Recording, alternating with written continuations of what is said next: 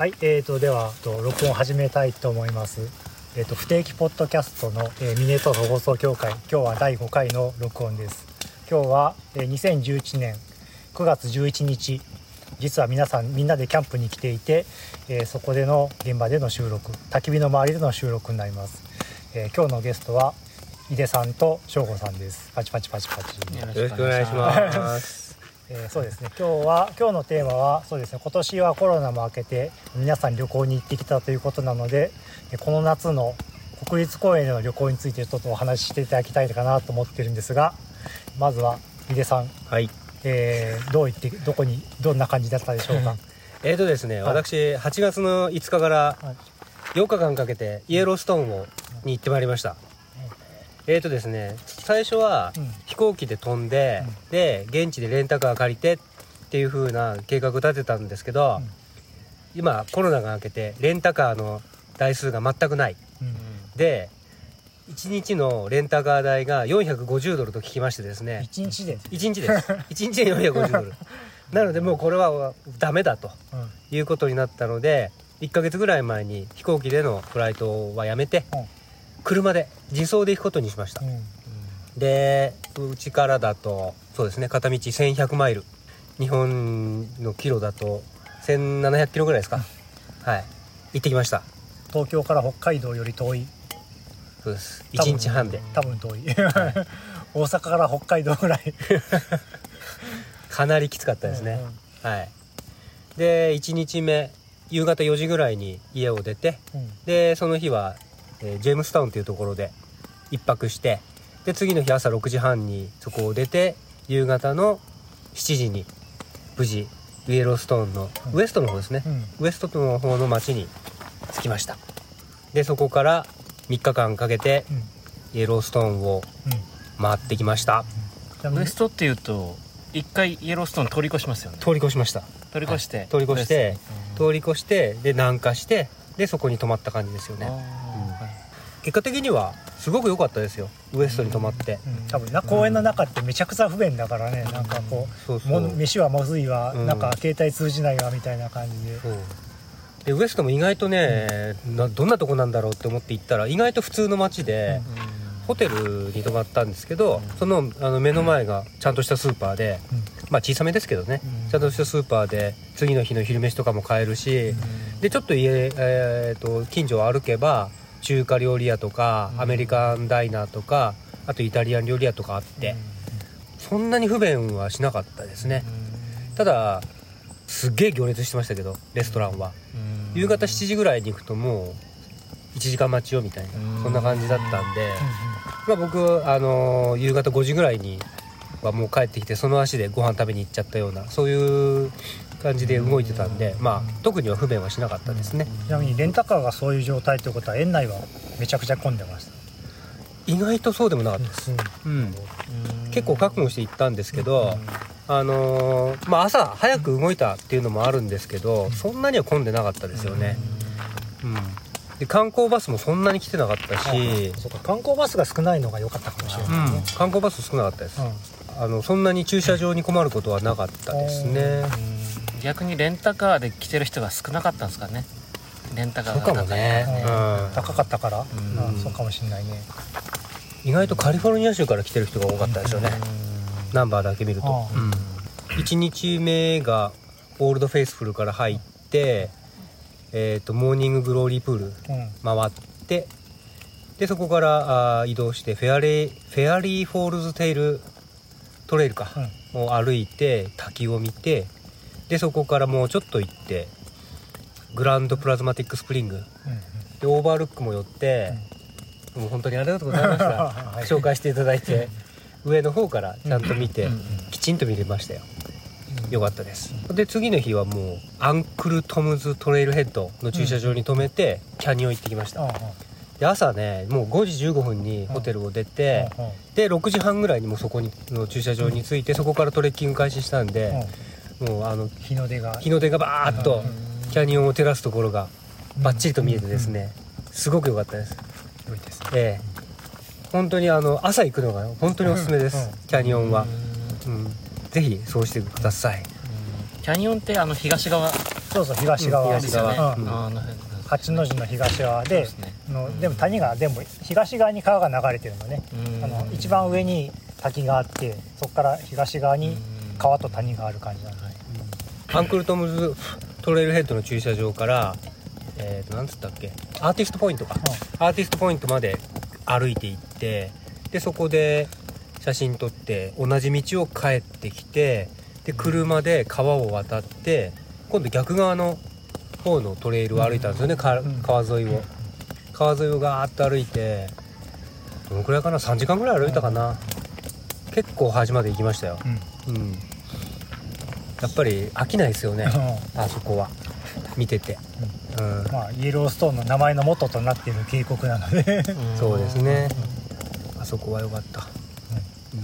で3日目はそれで？それであとその後に、うん。あそこ行きました、えーノリス。地獄。ノリス。うん。ノリスベイズン。ノリスベイズンに行って、まあ、結構硫黄の匂いがすごいですね、うん。あそこね、うん、地獄谷みたいな匂いがして、翔子さんも行ったの？行きましたね。行ったんだもう。行きました。でもちょっとちょっと前なんで忘れちゃいました。いつ頃？ちょっと前って。2018年とかですかね。確かにちょっと前だね。夏に。コロナの前なんだね、えうーんそう。でノリスに行ってまあそれではその日はそれで終わりですね、で3日目になって今度マンモスホットスプリング行きました朝から。北側ね。北側、朝7時ぐらいにホテル出て、途中でクマがいたんですよやっぱり。あの黒いクマが。はいはい。でみんながガーッとこう車があ止まって。止まってはい。なんだなんだっていうことで私も止まって。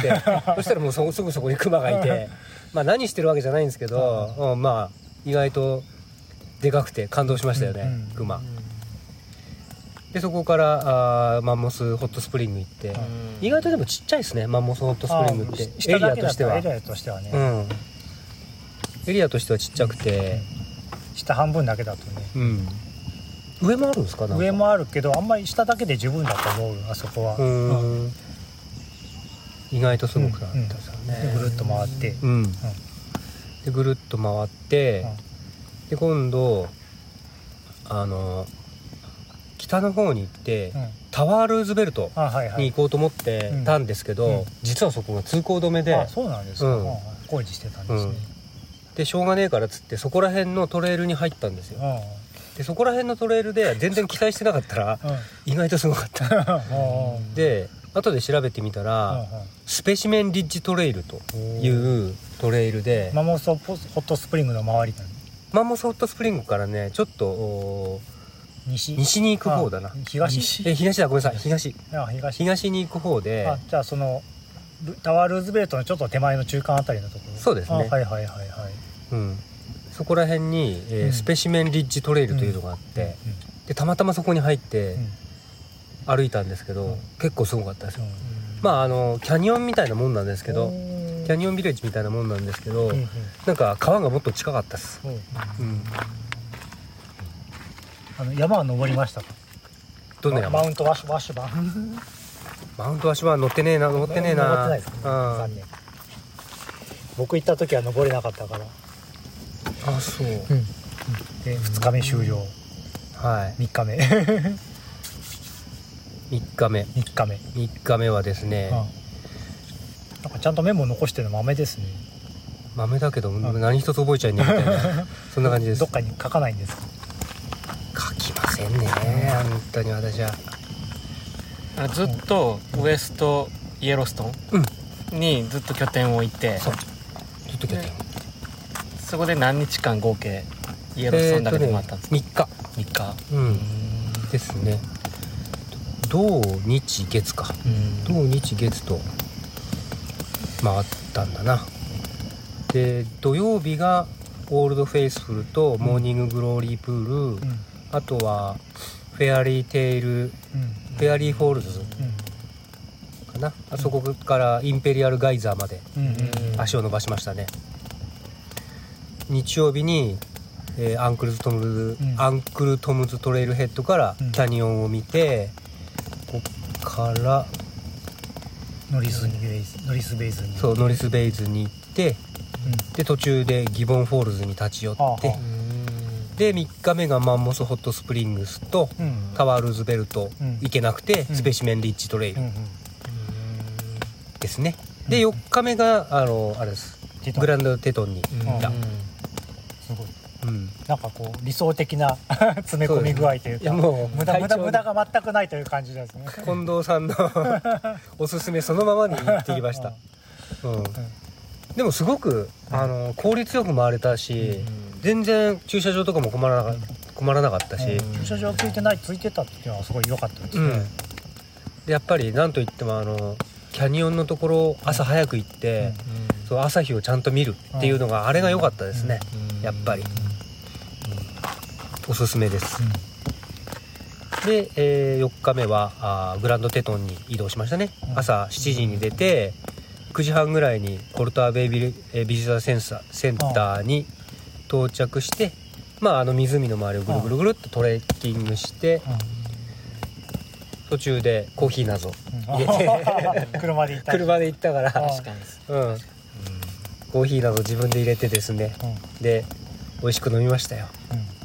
でそこからあージェニーレイクうんの方に行って湖をボートで渡って、でそこからトレッキングというかあの山登ってるじゃないですか、はいはいはい結構山の方上の方まで行ったんですよねあ頑張って。山山の方に行ったんだ。その谷を谷をずっと歩くんじゃなくて山の方に行った山の方に行って、うんうんでかなり上の方まで行って景色を楽しんで、うん。下ってきて、うん。で湖の周りをこうぐるっとこう歩いて帰ってきましたね、どうん。うん。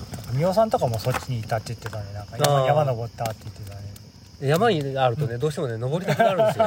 長野県民山大好きなんで。確かに 山があると登るっていう感じでしたね、で結構山登ってるだけで2時間ぐらい歩いて、でそこから下ってきて今度こう湖の周りを34時間かけて戻っていった感じでしたよね、うん。で途中でうん。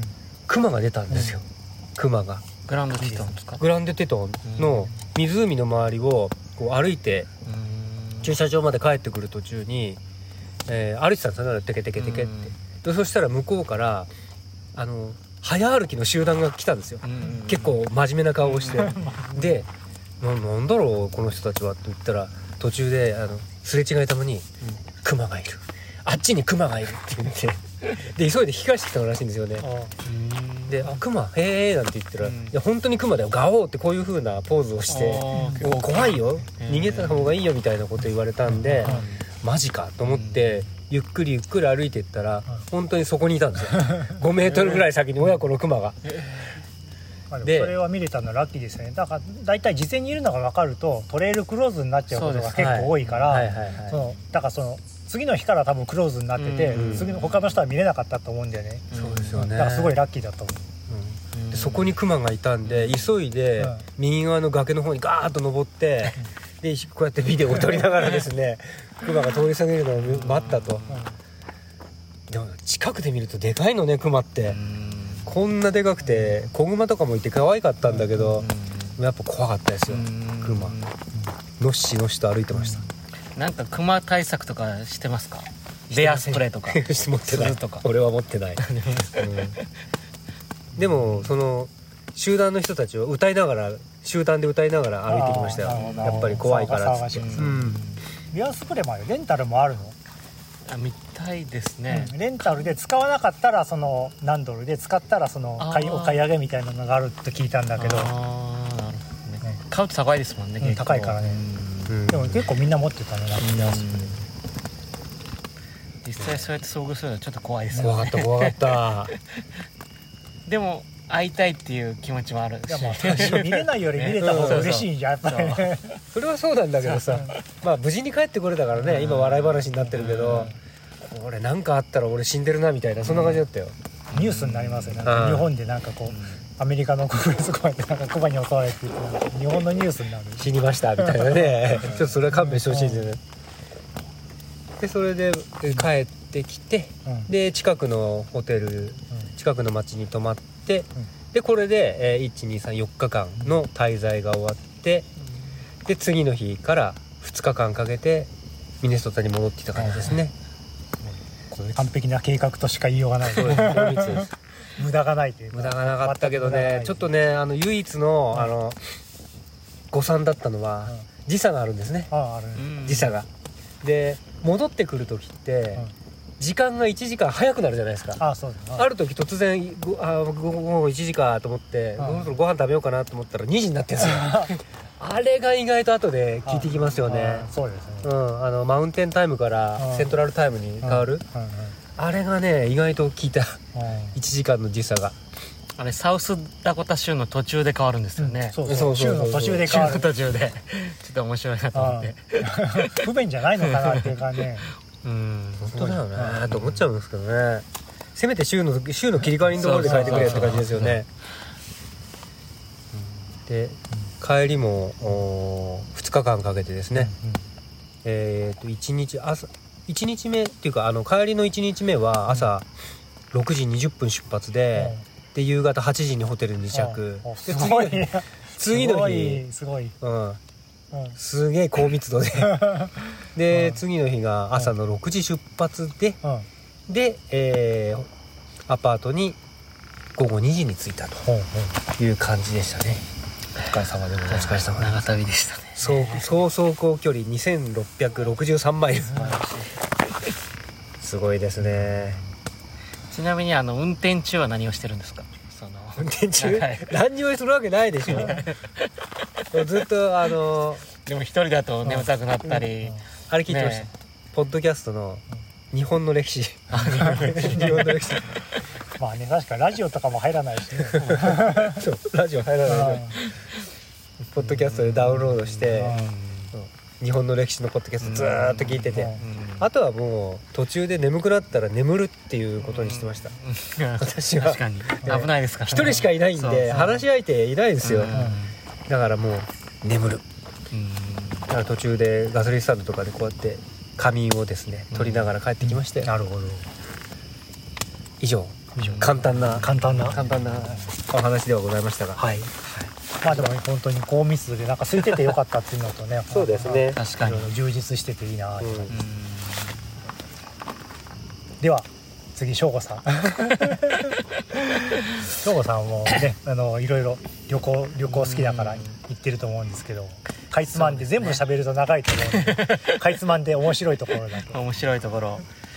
とですね、まあ、先週のレイバーデーの休みの日3連休ですね、その時に、まあ、休みの、まあ、前日の夜に出発してはいはいはい。ラピッドシティ、はい。えー、とサウスダコタ州のラピッドシティに向けて出発しました。車で行ってきたんですそうですね、ええ。で目的地は、えー、とバッドランドうん。国立公園とうん。デビルズタワー。うんうん。あーでまあちょっと車で行くと長いんで前日の夜に出発してう4時間ほど金曜の夜運転してその日はあのススーフォールズっていうんですかね、あはいはい。そこで一泊して。で次の日に朝から、まあ、ラピッドシティ,、シティに向けて、これラピッドシティまで行ったの？そうです、通り過ぎたんだ。でであバッドランド一回通り過ぎて、うんうんで1日目にあのラッシュモアっていう、はいはいあのうん大統領のうん4人の顔がうん。彫ってある、ところに行ってきまして、でまあ、まあそこは まあそれ見る見ただけ。観光地みたいな感じ。ちょっとが意外と観光地だよね観光地ですね、いわゆる観光地みたいな感じ。まあ一瞬チラッと見ただけ。そうなんだ。インスタにはなんかしっかり上げてたけど。そうそうそうですね。でその後あの、まあ、近くにあのクレイジーフォースっていうあはいはいはい。ホースあというインディアンのそうですね、うん。なんか大きな岩山を今から削って彫刻するぞみたいな、そういう。まさに今作ってますみたいなところですよね。いや実は何年か前にも行ったことがあるんですけど、うん。数年前に、うん。その時と全然変わってなくて。変わってないのかよ。その時と全然変わってるんですよって期待したんだけど。これ完成するのかなっていう感じで。コロナのせいということにしとこう。もう全然進んでこれ一体いつ完成するのかっていう、本当にクレイジーなクレイジーな。計画でね。場所をまたちらっと見て。僕前その辺に行った時にそのなウィンドケーブ国立公園って洞窟に行ったんだけど、はいはい。そこは行かなかったそこは行かなかったですね、うん。ちょっと時間がなくて、ううんで1日目はその2つうん。行ってですね。でその日は、えーラピッドシティで1泊して、うん。で次の日に、えーデビルズタワー、うん。うん。で車で2時間ぐらい運転して、で午前中ら、えーデビルズタワーに一旦行きまして、でそこもちょっと1時間ぐらい歩いてうん。ぐるっと一周。ぐるっと一周ですね、あのタワーの周りを、うん。うん。登らなかった。登らなかった。登ってる人いたでしょ。確かに、ん。そそのロッククライマーたちが。うん。その登ってるの見てそれを見てるだけ。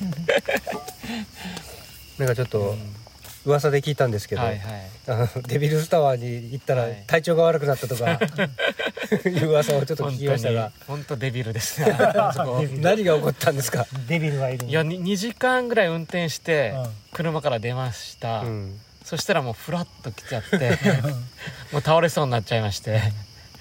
でもう車酔いみたいな感じですかね、運運転しててうん。自分で運転してて。えでも一応あの周りをぐるーっと回るぐらいはしてきたの？え、そうですね。うん。とにかく。どこどこ歩いてもまあ別に景色は変わら 変わらないですけど、あそれはそうだ。うん。うんまあタワー見るね。うん、でう不思議なことに、まあ、そこから離れたら体調良くなりまして、で次その後カスター州立公園っていううんあバッファローがいるそうですね。ね。そうそうそううんそうそう。そこに向けて出発して。もうそこ着いたらもう全然体調ば万全になって。デビルスターの呪いかなんかでかかっちゃったんじゃないの？ちょっと原住民のさ インディアンバカにしやがってみたいなさ、本当に何かに取りつかれたようにうん。うん体調悪くなって。で州立公園ではその今おっしゃったようにそのバッファローの群れを見て、え井出さんはどうでした？かバッファロー見ました？見ましたよもちろん。イエローストーンで。うん、ああイエローストーンでは見なかった。ああそうなんだそうですか。うん全然。一度も見なかったバッファローは。うん。でも俺も2年ぐらい前かな、えー、とバッドランズとデビルズタワー行って、うん。でカスターも行って、でそこであのバッファローの群れ見てきたからさ、うもんうすぐそこにいたよ俺、うん。うん。確かに。でその日の夜もまたその日の夜はウォールか、ああはいはいウはい。ォールという町うん。に行ったんですよ。なんかドラッグストア、うんうん。ウォールドラッグストアっていうなんか知ってるうんなんかそのすごい 砂漠の中にそのもともとはそのドラッグストアみたいな小さいところがあったんだけど、はい。なんかモールみたいになってる、そうそうそうそうそう。それがあるウォールという町で一泊して。でそこでそのバイソンバーガー。うん、食べて。うまいんすかそれ？バイソンバーガー。めちゃ硬いです。うまくないんですね、え妻が普通のうん。普通のバーガー、僕がバイソンバーガー食べて。ちょっと比べたんですけどやっぱバイソンの方がやっぱ硬い。あんまり脂肪がないんですかね。ああなるほど。硬くてもう歯ごたえある感じの。答えあるっていうとねちょっと聞こえいいけど硬いってことですよ硬い。ねでもそそこら辺にも売ってますよなんかバイソンの肉とかなんかこの辺だと、うん。でウォールという町に泊まってうんうん。で次の日はそのすぐその下にバッドランド国立公園があるんで、はいはいはい。そこをあの車で回りながらんまたミネソタに帰るという長旅でした。疲れた。でバッドランズはでも前も行ったことあるの？そうですね。2回目二回目です。行ってきたんですか？忘れちゃいましたね。なんだよな。バッドランドのうん。そのウォールという町から、うん。えー東の方か、うんうん。東側だけはいちょっと車で運転しながら、そうです。えあそこはちょうど真ん中ら辺でーそうですね。東の方が割とこう観光地っぽい感じそうですそうです。で西の方はちょっと野生のプレイプレーリーで動物がいっぱいいるみたいな感じなんですねそれバイソンとかプレーリードッグとか、い。る感じです全校ってそうすると3日と半日ぐらい、が三日ちょい。そうですね。金曜の夜出て、うん。1日目がうん。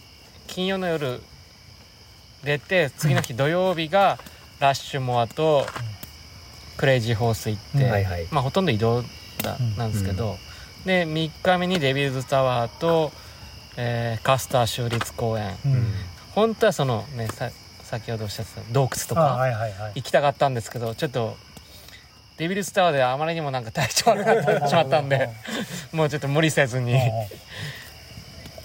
州立公園だけ行ってでバッドランドの西側を通りながらウォールズにウォールに入って一泊してで3日目にバッドランドのお東側？東側通ってまたミネソタに帰るという行程で、バッドランドの中はあのトレッキングとかしなかったんですか？えー少しね。少しだけ、少しだけ、うん。え1時間ぐらいとか？ーそうですそうですそうです、あんまりいい感じのがないんですよね。あっても片道みたいな感じだったりとか。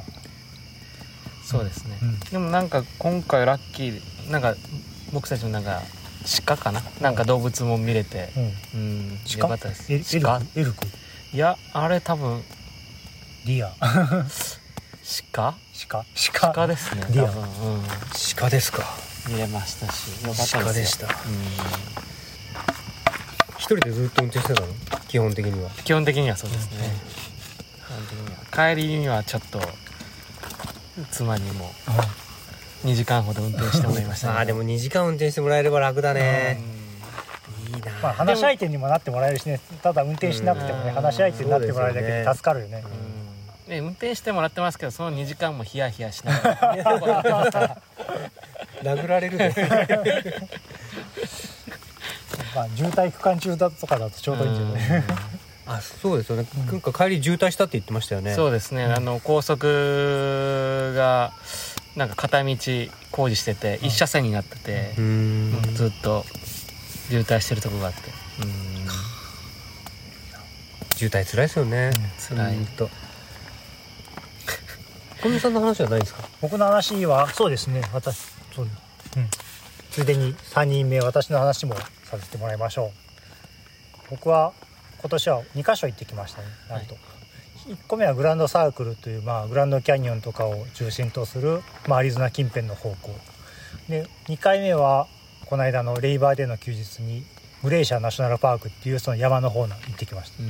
ちょっと全部話すと長いので、うんうん。グランドキャニオンの方ちょっと多分いろいろ他にも今後行く人も多いと思うので、うん。参考になるかと思って、まあ、グランドキャニオンの方をメインに話そうかなと思います、グランドキャニオン僕僕たち今度、えーサンクスギビングの時に行く予定です。寒いで、いやだ。うん。うん、多分多分。多分夏でも寒かったもん。あそうです、はい。あのお願いします、うんグランドキャニオンその結構 2000m 超える高地にあるので、うん。夏でも朝はダウンがいるぐらい寒かったし、サンクスギビングとかと雪降るかもしれない。うん。まあ、それはそれで多分写真すごい映えると思うからいいと思うんですよね、うん。ただ寒いです、うん。というか山山ですね、うん。あの地形的には大地と谷なんだけど、うん。まあ、標高的には山なんで、うん。まあとにかく寒いですということです僕行ってきた時はその、えーまあ、ラスベガスまで飛行機で行って、うん。そこからレンタカーでぐるっと行ってきました。時計回りに回ったのかな、えー最初にザイオン国立公園に行って、でザイオン国立公園ってのはその谷の底なんで、まあ、とにかく暑いんですね、うん。だからそのめっちゃ暑い。なんか谷の底で標高が低いから暑いのでで川の中をジャブジャブ歩くというハイキングをします、うんまあそれが一番有名なのでうん川の中を3時間ぐらいい往復3時間ぐらいジャブジャブと川の中歩いてすんげえ疲れそうですね。水の中を歩くっうんて、疲れる疲れる、うん。なんか水中エクササイズみたいな感じです、まあでも泳ぐほどじゃないけど、ううんん。でもまあ結構その冷えるし、まあ、暑いとはいえ冷えるしフルで行ったら往復8時間コースがあるのかな。うんでもまあ3時間ぐらいで引き返してきてその後ぐるっと他の、えー、とブレイスキャニオンっていう国立公園を通って、その後泊まってその次がアーチーズ国立公園のあのその岩の橋があるとこうん。に行ってきました。ただアーチーズ今年の夏はそのめっちゃ混んでて昼ぐらいに着くともう入場制限があるのね。入れないんですよ。駐車場が満杯だから入れませんって入り口で追い返されて、ーうん。隣のキャニオンランズっていう国立公園に行ってきまして、午前中はキャニオンランズで、まあ、時間を潰したって言ったら失礼なんだけどそっちでいろいろハイキングをしてで午後2時ぐらいになるとアーチーズの方が空いたので駐車場が空いたのでそっちをハイキングしてきました、ただやっぱり基本的にはその結構車での移動もあるので朝一でだから近くに泊まって朝一でバーッと見て午後移動して次の町に行ってうんまた朝一ででバーッと見てで次のところに移動してみたいな感じで回るのがすごいおすすめです、はい。はい。僕はもう今回全部そのパターンで行きました。だそのでアーチーズは一度夕方にも行ったんだけど近くのモアブっていう町に泊まって次の日も朝一でアーチーズを見てからガーッと次はなんだろうモニュメントバレーを通って、ページ。アンテロープキャニオン。があるページっていう町に行きました、うん。ただ僕が行った時は6月の上旬でうん。まだコロナの影響でアンテロープキャニオンのガイドさんがやってなかったので結局そこは行けなかったんですね、はい。ただ泊まっただけです。うん。もともとの目論見としてはそのなんだっけ5月の末の休日うん。が終わったらの観光シーズンだから開くだろうと思ってたんだけど、うん。ちょっとそこは開かなくて実際にアンテロープが開いたのは6月の下旬からでした、うんだからあのアンテロープは行ってないです。ただ止まっただけで、えー次にグランドキャニオンの方に行きました。でグランドキャニオンは実は園内に泊まれたので中で泊まって、えー、といろいろハイキングをしたんだけど、うん。えーまあリムのリムっていうんですね。崖の上をリムって言ってそこでそこを行ってもいいんだけどまあできればその谷底まで降りるハイキングをチャレンジしてみるのはすごい達成感のあることかなと思います、うん。何時間ぐらいえっ、と6時間ぐらい。6時間。6時間。で標高差がだからえっ、と1200ぐらい。1200メーターぐらい。結構ありますな。結構ありますね。どこら辺ですか？あのーまあサウス。サウス。サウスにで。泊まサウスに泊まってそのビレッジがあるじゃん。あの、はい。サウスの、えー、と西側にビレッジがあってそこからエンジェルなんとかエンジェルトレイル？エンジェルズなんとかトレイルっていうのがあってそこが一番メインのトレイルなんですね。サウスの西側ですか？西側。だからその、えー、とビレッジのあるところ。あ西側ずっとはそのバスしか通ってないところがあるんだけどそこのバスの発着地点になってる。グランドキャニオンビレッジってところがある。そのメインのビジターセンターよりもちょっと西側にあのグランドキャニオンビレッジっていうのがあってそこがその、えー、と谷底に向かうトレイトレイルの起点です。でそこから朝本当だから下は谷底なのでめちゃくちゃ暑いんですよ。だからそのあちこちに渓谷は出てるけどもその12時の谷底はもう地獄なので だから9時ぐらいに谷底に着くように計画しろっていうことで出発は4時半とかうん。日の出前暗い中ヘッドライトをつけて出発します。でテクテク降りていって下に着いたのが9時ぐらいかな、でちょうど谷底でなんか降りてる途中に朝日を見る感じです。おおいいですね。それもすごい良かったのがそのうん。降りてくから朝日見て降りたらもっぺん朝日見てまた降りたらもっぺん朝日が出てくる感じ。あなるほど。そういうことね。ずーっとその、うん。うん。太陽が昇る速度よりも速い速度で降りていくと、はい。朝日を何回も見れるという特典がついて。あで谷底まで行って谷底の一番下まで行かないんだけどそのプラトープラトーポイントっていう、まあ、川川に突き出た突堤みたいなところがあってそこまで行ってきまして、うん。で帰ってきました。戻ってきたら12時ぐらいかな。その頃になると、うん、だから下は下の一番暑い時の下にいなくて、まあ、上に戻ってきたら結構12時でも涼しいので、うん。まあ、そこから宿に帰ってビールで寝てビールのね寝てるって感じですね。午前中で終わりですか？午前中で終わり。活動は、うん。午後は暑いので。あとはまあそうですね。やっぱりそのあの井出さんも言ってたけれどもキャニオンの写真朝晩の写真はやっぱり撮るべきですよね、朝晩は見るべきですよね、あでも本当に昼間はめちゃくちゃ人がいるんだけど朝晩そんなに人がいないんですよね、本当にもったいないことだと思いますが、夏でも冷えるので ダウンは持ってった方がいいと思います、ダウンかフリースは持ってった方がいいと思うしその11月だと本当に0度を割る可能性があるので、ただそれでもやっぱ朝日夕日は見た方がいいと思います。ね、で見るポイントいろいろ多分、うん、見るポイント書いてます。ここが朝日がいいよとかいっぱい書いてると思うので、うん。それに従ってそのなんとかポイントなんとかポイントってあるので、うん。そこら辺でまあ陣取って見てみるとすごいいいんじゃないかなと思います、という感じでしたね、はい、でそこからあとはラスベガスに行って帰ってきでラスベガス結局だから空港とレンタカーしか行ってないんでなんか会社の人に話したらなんでラスベガス行かないの？みたいな感じですごい 意外な顔をされたんですけれども、うんまあ、そのショーは見なかったのかそうそうとかショーは見なかった。カジノに行かなかったのかとかそうそうそうねそうそんなことばっかり言われたんですけども、ラスベガスはもう車借りただ車借りて空港使っただけでした、うん。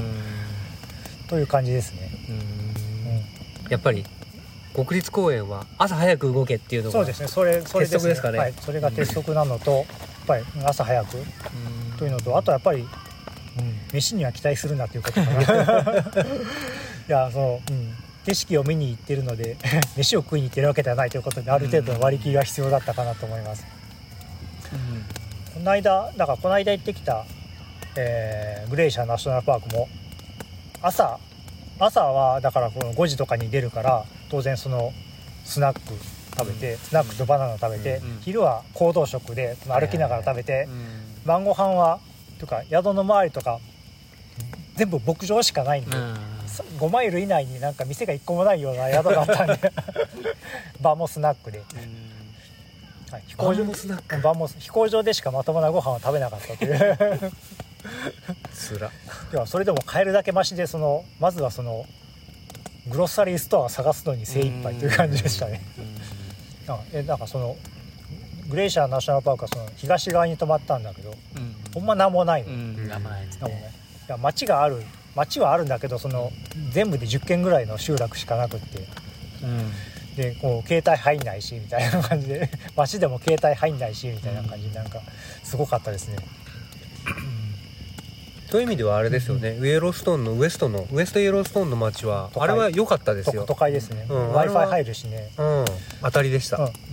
僕前行った時イエローストーン行った時はずっと園内に泊まってたんだけど、園内のロジまあ1泊300一泊で300ぐらいするのね。めちゃくちゃ高いんだけど、そのグロッサリーストアはもう6時に閉まるし、レストランめちゃくちゃ高いのにまずいし、w i f i あるって書いてるけどもう激遅で全然使えないし。観光地あるあるですうなんそうそうそうそう。いやもう本当いやこの自然を楽しんでくださいっていうメッセージがなんか こう痛いほど伝わってきた、まあ、外だったらちゃんとレストランもあるし、ん。W i f i とか携帯もつながるし、まあ、文明文化的な生活ができる。うん。グランドサークルは全部で何日ぐらいですか？えっと回っねな7日、たの7日間7日かな。うん結構じ結ゃあ構かかるな、うんだから、えっと、ザイオンとブレイスキャニオンと、えーキャニオンランズとアーチーズと。で、えっとダダーッとあのモニュメントバレーとうん。アンテロープは通過しただけでグランドキャニオンで200か。うん。こんな感じですね。やっぱハイキングもするとなると結構時間必要ですよね。そうですね、うん、なんか、うん、でもそうですね、まあ、グランドキャニオン上から見るだけでも楽しいけど、うん。アーチーズとかは歩かないと見れないところがいっぱいあるから、うんあとザイオンもそうかな、うん。まあ、歩歩くっていうのは頑張ってください、うん。グランドキャニオンでも上上歩くだけでも十分楽しいと思いますね。下行ってもまあ達成感というか自慢できるという感じです、感じですかね、はい。来年のか来年の計画はありますか？僕は来年今年、なうん、山登ってよかったのであそこですね。あとあとね来年は6月の頭かな？5月の末か？6月の頭に寄せ見てを予約もうしちゃったのであ。寄せ見てに行きます。うん。寄せ見て寄せ見て。ろえあー6月？6月の頭。来年の。来年の。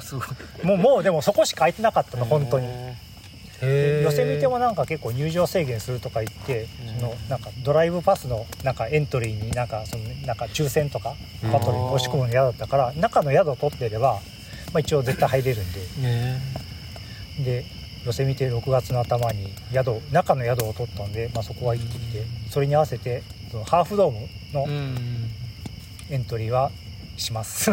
当たったら登ってきます。あ片道往復11時間。ハーフドームの旅。は当たったら登ってきます。でも抽抽選倍率軽く100倍近いらしいん なんだろう。1000人行って1000人1000 2000人ぐらい毎回申し込んで200人ぐらいしか当たらないのかなあれ、ん。ハーフドームチケット。100倍か。100倍か50倍から100倍ぐらい。当たったら行ってきます。あとはそうですね。あのロッキーロッキー山脈の 4000m 登る人、一緒に登る人募集。どどっから登るんですか？え 4000m 4000m デンデンバーからとか。デンバーからでも結構駐車場上まで上がれるらしいんだけどそうですね、うん 4000m っていうと1万4000マイル。14歳40 14s って言われてる14歳って大体4000マイルですね、うんどっか登りたいな。せっかくアメリカいるんだからその富士山より高いところ登っときたいなおおいいですね。一緒に行く人いれば。富士山より高いところに車で行きますよ。えどこどこだっけ？そのロッキーああ山まあ駐車場がそこ駐車場がそうだけど、うん。まあとりあえず 4000m まで行きたいなってそんな感じです。ね井出さんどうでしょう？来年のこと今年の。全く計画はないんですけど まあいつね、あの私も帰国するかわからないんで、まあ、その前にちょっとあのこ国立公園ではないですけどもうちょっとこう都会を楽しんでで来年は私ちょっとグランドキャニオンに行こうかななんて思ってるんですけどまだ思ってるだけで全然行動には起こしてないです。自走で。